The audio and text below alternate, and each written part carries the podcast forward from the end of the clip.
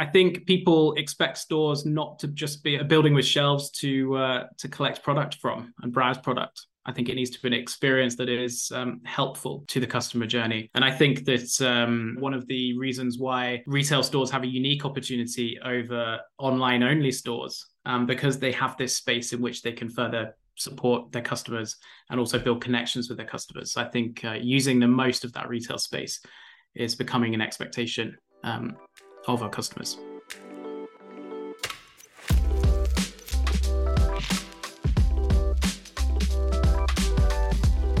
Welcome back to Retail Oriented Retail Fans. My name is Mike Fowler. I am the VP of Retail Sales here at the Sales Factory, and you're actually tuning into part two of a great conversation we're having with Adam Castleton of Startle. Now, if you don't know about Startle or music theory and how that might influence consumer behavior in a retail space, you may want to go back to part one uh, and listen to that episode first or watch that episode, depending on what you're doing, uh, and then tune in here, or go ahead and tune into this and maybe go back and check it out either way, there's some really good content and really good ideas uh, on how to influence consumers in store and in their shopping journey. So we're really excited about this conversation. We hope you get a lot out of it.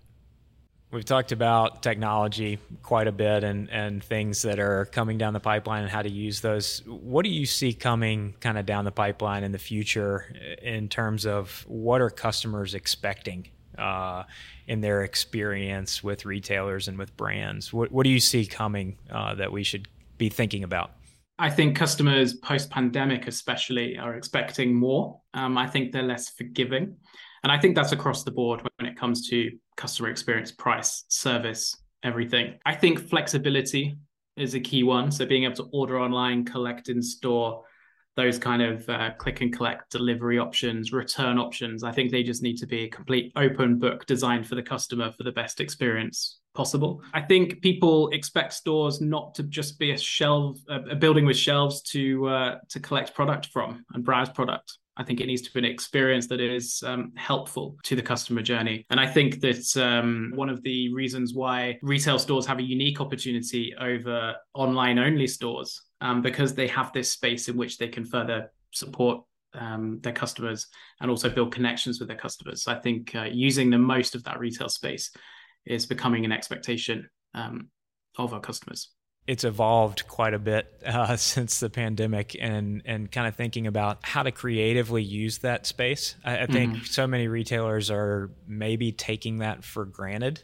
uh, right now and not maximizing what they could get from a customer experience with their brick and mortar stores. So that, mm-hmm. I, I think that's a great word for brick and mortar retailers out there to be thinking about. Okay, well, how do I curate this experience and make it even better? How do I elevate the peaks in, a, in an experience for a consumer? So we're talking about personalizing and, and kind of curating for a consumer and the expectation that that is there. However, there's kind of another side of that. I know personally as a consumer, I'm always worried about how much do they know about me? How much is how much of my data do these companies have? How are they using it? Uh, you know, I, I don't know if I'm alone in that. I think it's a growing sentiment amongst consumers of kind of worrying about just how much of their information is out there, how mm-hmm. they're being mm-hmm. manipulated and stuff. So, how do we walk that line? Um, and is there a line uh, in your mind that's out there that we need to be cautious of of crossing?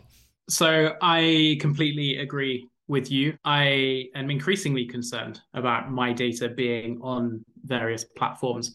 I don't give it away as freely as I used to do. And I think that's here to stay. I think the world is changing, especially post, you remember sort of Facebook, Cambridge Analytica era. I think that was the beginning of a snowball that has created this environment. And I don't think it's necessarily a bad thing. I think we were being treated um, like the product um, to get free thing. I think people are aware that if something's free, they're probably trading some data uh, for that. Uh, there are some studies. I saw one the other day where over 80% of consumers are concerned about their use of personal data. And I think that's a danger, actually, that retailers face, even to the point of would you like an e receipt? Like, what's an e receipt? Well, that's just a way to get my email address. Uh, and I think people uh, are more aware and sensitive to uh, to that kind of stuff. However, I think the question that everybody will ask themselves is, well, is that data capture necessary? Um, for this transaction? And am I getting any value for it? an e-receipt is not really valuable, but joining some kind of membership of something that I actually want to be a member of is, you know, it's necessary. You might not need to know my height, weight, and date of birth, um, but yes, you can know my name and email address and keep some transactional data. When it comes to an in-store experience, though, I'd kind of argue that you can't curate that to an individual. You can curate apps and websites to individuals although quite often that's pretty bad. Even amazon you could say you know leads in this area. For example suddenly i need to buy 100 shelves. Like that's just not the case. So personalization in store is even harder than that and amazon haven't even mastered it online. Personalization to context is more valuable. I still consider that personalization. It doesn't require any data capture. It just needs to make some um, educated assumptions around time of day, location. Um, you could do all of that without knowing um, too much about people. So again, back to the hardware store, pre 9 a.m. likely tradespeople, after 9 a.m. likely DIY, for example. Um, a coffee shop pre 9 a.m. people getting coffees before work. After that, people maybe with their family. So you can make these assumptions and tailor an experience for a context, which remember is kind of more valuable anyway than tailoring for an individual experience. And all of that is without individual information needing to, to be known. And then personalizing to a brand as itself, I think having a distinctive feel within a store and atmosphere in general. Obviously, that translates to playlists as well, but that's really important. It needs to be distinctive. It needs to feel like the brand that you're in when you're in a store. Um, you see the logo when you walk in, but when you're in front of a shelf, does it feel like you're in the store that you're in? And actually, by curating an atmosphere for a brand, um, you can make it feel like that experience. Otherwise, it's quite forgettable. That was a long answer to quite a simple question. Um, but ultimately, yeah, personalized information, be very careful. People make their own judgments. I think that's going to become increasingly um, sensitive as a topic. And then ultimately, is that needed at the cost of doing something for context, which is more valuable anyway? You said a simple question. I'm not sure it is a simple question. it's maybe a straightforward question, but not simple. There's a lot of a lot of layers to that. So thanks for kind of walking us through your vision on it. I, I, do think it's really interesting for retailers, for manufacturers, anyone that is catering to consumers to think about: Am I getting value for for money on this data that I'm trying to to glean from consumers? Am I actually going to be able to use it, or is it just again, it's kind of technology for technology's sake, data for data's sake. We've got a lot of clients that have come across our, our radars that have got so much data and they don't use it for anything. So, mm-hmm. is it wise to capture all that data, or is there more benefit in understanding the context, building the relationship, and gaining, gaining loyalty and trust? Uh, those ways. So really interesting ways to think about it and, and, things to keep in mind as as these brands and manufacturers and retailers are dealing with consumers in in the future, right? Yeah, and I also think that the main reason that a, in that a physical store would be collecting data is for some kind of loyalty scheme, and there's so many bad loyalty schemes out there that don't have the effect that people want or they did have there's something that age. So we have this kind of we we always talk about um, not being able to buy loyalty, and if you put loyalty through some kind of program, so a coffee shop where you get the sixth cup free, for example, it becomes an entitlement actually. So the customers expect that they're going to get that when they get the free cup, they don't think, oh, thank you, coffee shop, for my free cup of coffee. They think, well, I paid for that because I bought five more the last time I came in. Same applies to over here in the UK, um, supermarkets absolutely have been, well, Tesco in particular have been doing this for the year, for years. They um, have Clubcard points when you spend in store, you can trade them for days out, this kind of stuff. But they reduce the number of points. So instead of three points per pence you per pound, you got two points or something like that. And there was uproar absolutely that that scheme had brought no loyalty um, because people expected this. They thought they were having something taken away from them. In contrast to that, actually, and drawing again from the peak end rule, we have a coffee shop chain um, called Pret over here, and I think they have some in the US too, where you'll randomly get given a free cup of coffee. You'll you'll place your order and say on the house. I, I, that happened to me once, and I go there a lot, and um, I talk about that one free cup of coffee way more than I do the Nero one where I collect stamps um, and get the sixth cup free. And because I wasn't expecting it, I don't feel like I earned it. I thought they were just being nice because there was a bit of a queue. Even if you are collecting data quite legitimately, it's worth thinking, well, actually, is there any element of surprise here, or are we just creating this sense of entitlement? Um, because if you are, you have to sort of break yourself away from that quite gently. And the easiest way to do that is actually just change the context of what you're doing and offer some stuff that people didn't expect. And people will talk about that for years to come. Yeah, the surprise and delight element is wonderful. It goes back to the concept and in, what you're trying to, to market. It's got to work in the real world. What you started with today's conversation, talking about going in the store and experiencing it, understanding what it's like from a consumer. There's so much value in that to understand how is this actually going to play out in the real world? Are we going to create expectation? Can we surprise and delight? Can we create a better mood? There is so much to understanding in, in the real world what it's like for a consumer, and then you can influence and help uh, guide those journeys in such a more effective way. Really great conversation, Adam. Thank you so much for being uh, on the the show. I never let anybody go without some hot seat questions. Um, so what we're gonna do here is I'm gonna just ask you like some rapid fire questions, and you just spout off the first thing that pops to the top of your head. Since we've been talking a lot about music, and since your your technology company deals with music quite a lot, uh, what was your first concert? Oh no, that was the worst question you could have asked. Um, and I have to answer truthfully because so many people I work with know the answer. Um, They'll see so this. They're this watching. Quickly, Everyone's on, watching. great. Uh, so my first ever concert, I was very young, was a, a girl band called B*Witched, um, an Irish pop group. My only comeback is, well, they were good singers. I'm not sure if they made it across to the US or not, but um, we yeah, had a we had a television program called Bewitched, but I don't think I've heard of the pop singers. I'll have to go look it up after this. Maybe that'll be my. They had a recent comeback. Really? Yeah, just the one. Did you make it back to the uh, reunion tour, or was that just a one-time first concert? No, they didn't. Thing? They didn't quite even. I didn't get to tour. I think it was released on YouTube. What is your go-to music to shop by? Anything that kind of helps you elevate your mood when you're in a retail environment?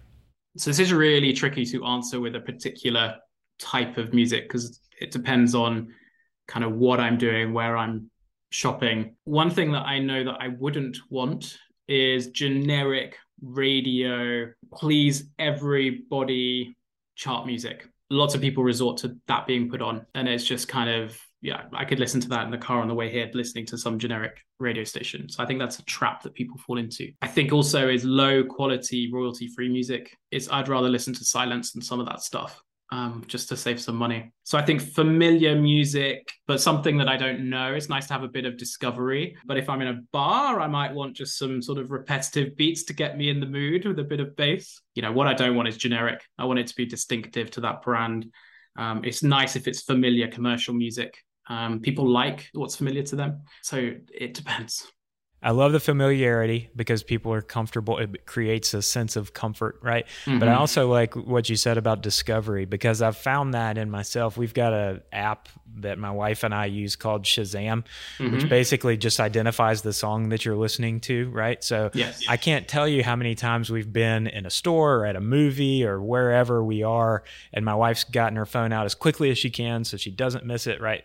Because that's always the the rush to get your Shazam app started and tried to identify the song so she can go back and listen to it in her car because she loves it mm-hmm. right so that element of discovery is really cool when it when you do experience it in the real world what is your favorite uh, just kind of behavioral science factoid what's what's something that you throw out often in meetings or something that you always go back to keeping on the music theme, um, I think something that's underutilized is the effect of bass on how people feel.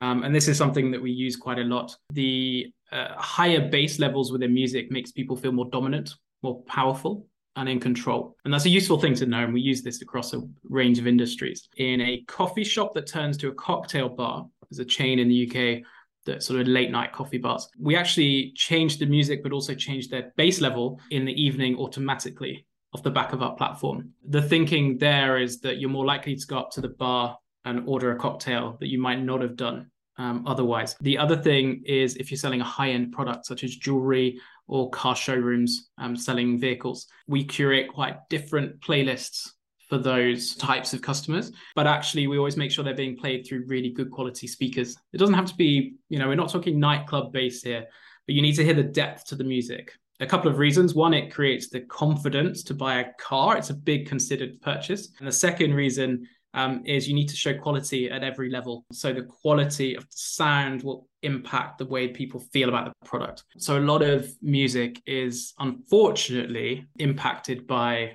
uh, poor quality speakers. You can play the best quality music, best curated music, and then it gets played through something tinny. You're actually losing a lot of demonstrable effect and commercial impact. Um, so you know, make the most of that investment because it really is powerful.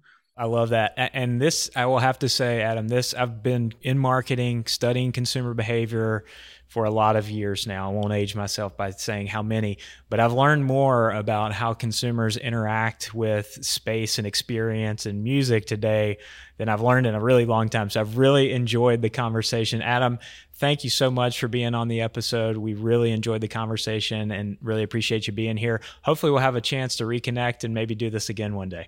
Thank you so much. It's been great.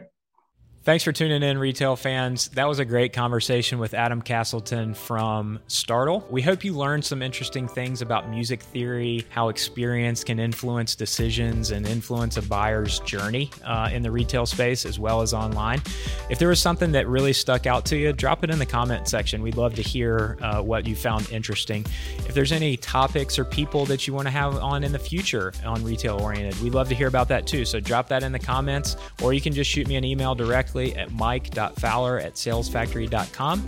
And don't forget to like, subscribe, and click the little bell icon in the corner so you always know when there's new episodes of Retail Oriented. We want to make sure that you're up to date on everything that we're learning uh, so that you can learn right alongside us. And don't forget, when you're thinking about the retail channel, it's always about selling in and selling through.